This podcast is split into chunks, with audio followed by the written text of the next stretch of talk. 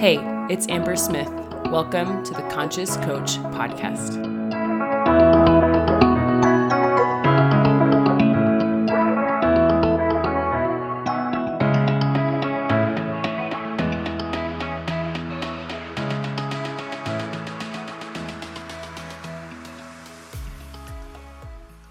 Hello, and welcome back to the podcast. I am really, really excited to be introducing um, a new series that I'm going to be doing on the podcast called Meet My Mentor.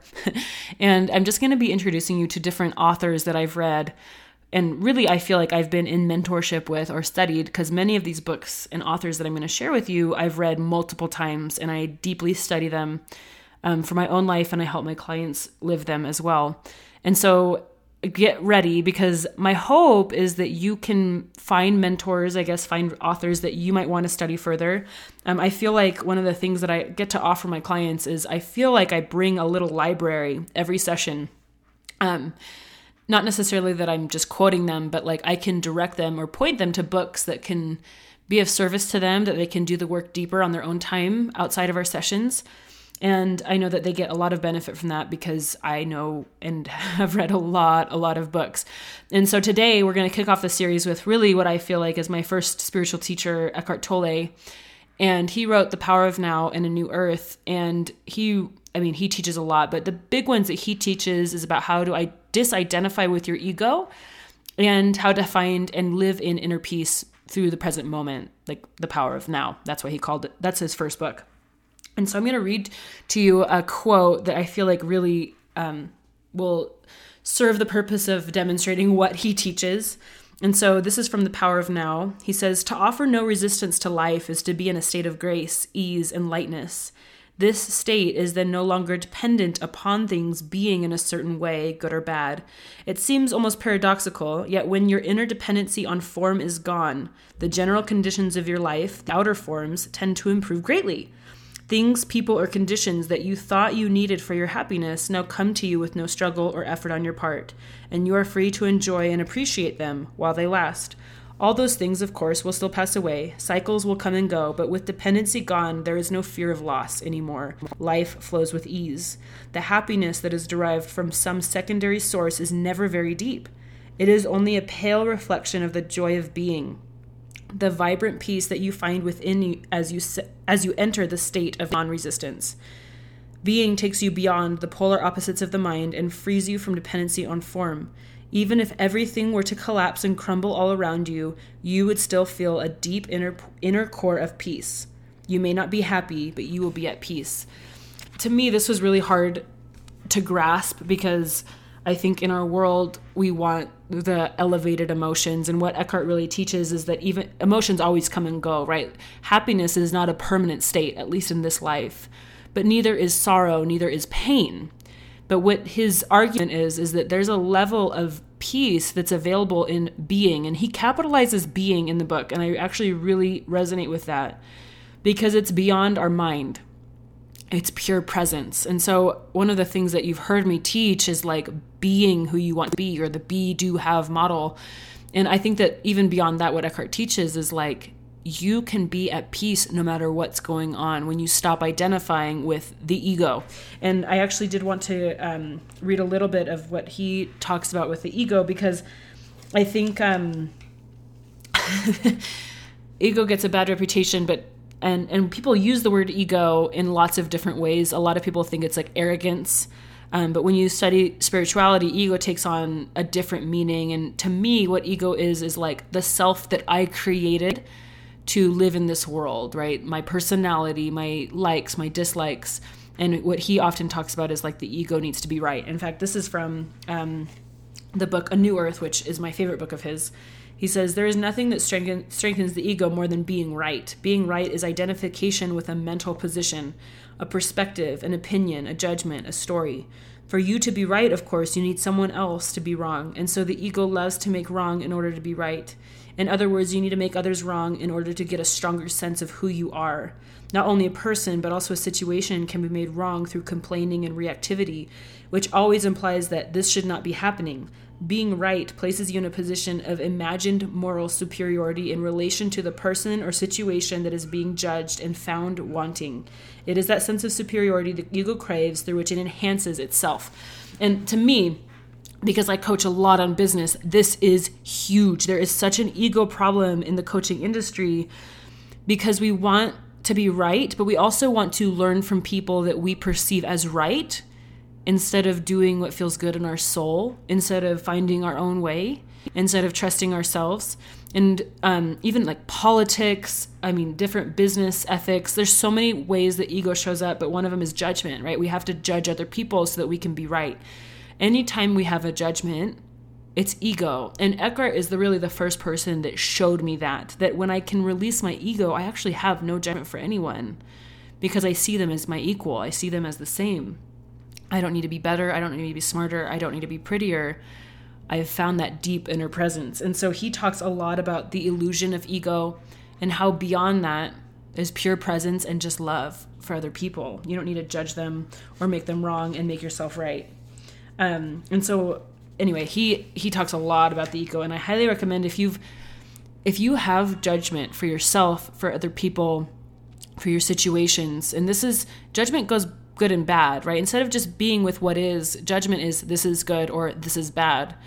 And I think that that's where a lot of our suffering comes from because then when it, you know, when something good disappears or when something bad appears and we have an experience that's unwanted, it's easy to think something's gone wrong. And what he teaches is that nothing's gone wrong. The only thing that's gone wrong is our illusion that something's wrong.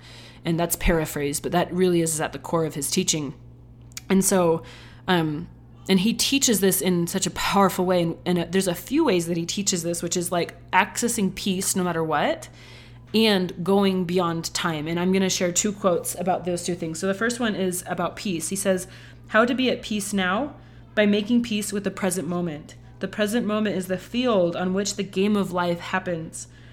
It cannot happen anywhere else. Once you have made peace with the present moment, see what happens, what you can do or choose to do, or rather what life does through you. There are three words that convey the secret of the art of living, the secret of all success and happiness one with life. Being one with life is being one with now. You then realize that you don't live your life, but life lives you. Life is the dancer. You are the dance. The ego loves its resentment of reality. What is reality? Whatever is. Buddha called it ta ta ta ta, the suchness of life, which is no more than the suchness of this moment. I like when I when I coach a lot of um, my clients. Part of my process of coaching is helping people be at peace with what is. And I think I really learned that from Eckhart Tolle because until we can just be with what is without judging it, without trying to change it, we can't access a higher level of consciousness to create what we actually want to create. And so, to me, part of the creative process first is stop suffering in your current situation, even if it's self inflicted, even if it um, is causing you physical pain or your relationships aren't what it doesn't mean that we just have to accept what you know bad situations. It means that you stop the emotional turmoil about the situation and take away its power over you. Because the more you engage with it the more you judge it the more you keep it around and the more you suffer and so what i love about this teaching is that you can stop suffering immediately no matter what's going on even if you created it you can stop suffering and then once you can be with what is by accepting it and not judging it, that's when the game gets way more fun. Because then you're not trying to change it out to frantically end your suffering. You're at peace with what is. Then you get to create from a place of desire. Instead of running away from your problems, you're running towards what you want. And I think that this is the foundation of that. So the last little piece I'm going to read to you um, is what it's he calls it going beyond limitation. And i really like love what he says. He says in each person's life there comes a time when he or she pursues growth and expansion on the level of form. This is when you strive to overcome limitations such as physical weakness or financial scarcity. When you acquire new skills and knowledge or through creative action bring something um, bring something new into this world that is life enhancing for yourself as well as others this may be a piece of music or a work of art or a book a service you provide, a function you perform, a business or organization that you set up or make a vital con- contribution to. And because I'm an entrepreneur, this really spoke to me. When you are present, when your attention is fully in the now, that presence will flow into and transform what you do. There will be quality and power in it. You are present when what you are doing is not primarily a means to an end money, prestige, winning but fulfilling in itself. When there is joy and aliveness in what you do, and of course, you cannot be present unless you become friendly with the present moment. That is the basis for effective action uncontaminated by negativity. And I love this because this is, to me, this is what business is about. It's, I mean, I love making money, but, and, and I love growth and I love signing clients and I love, you know, the, the results. But what has allowed the results to come so much easier is that I love being here. And I really learned this from, from him that it's not just about a means to an end. It is about living your life in such a way that you feel alive, you feel expansive in the moment. And that's what brings everything that you want to you because you are you are you stop resisting it.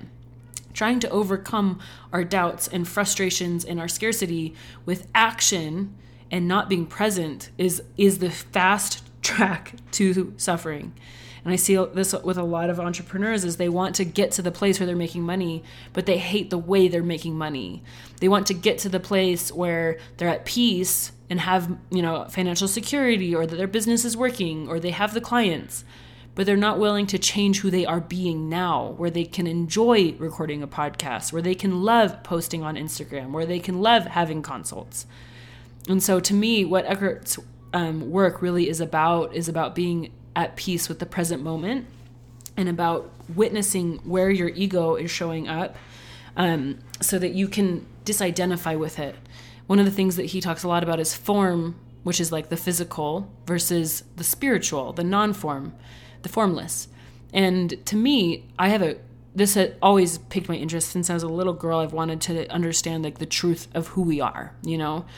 And you are more than a body. And what i what i really learned from eckhart tolle was to be the observer of my mind.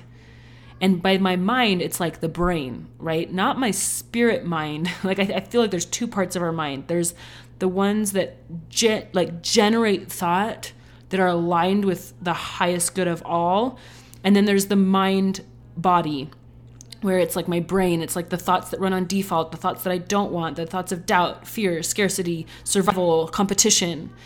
And the more I can observe my mind body, the brain, all the limiting thoughts about my mind with compassion, with non resistance, the less power it has over my life.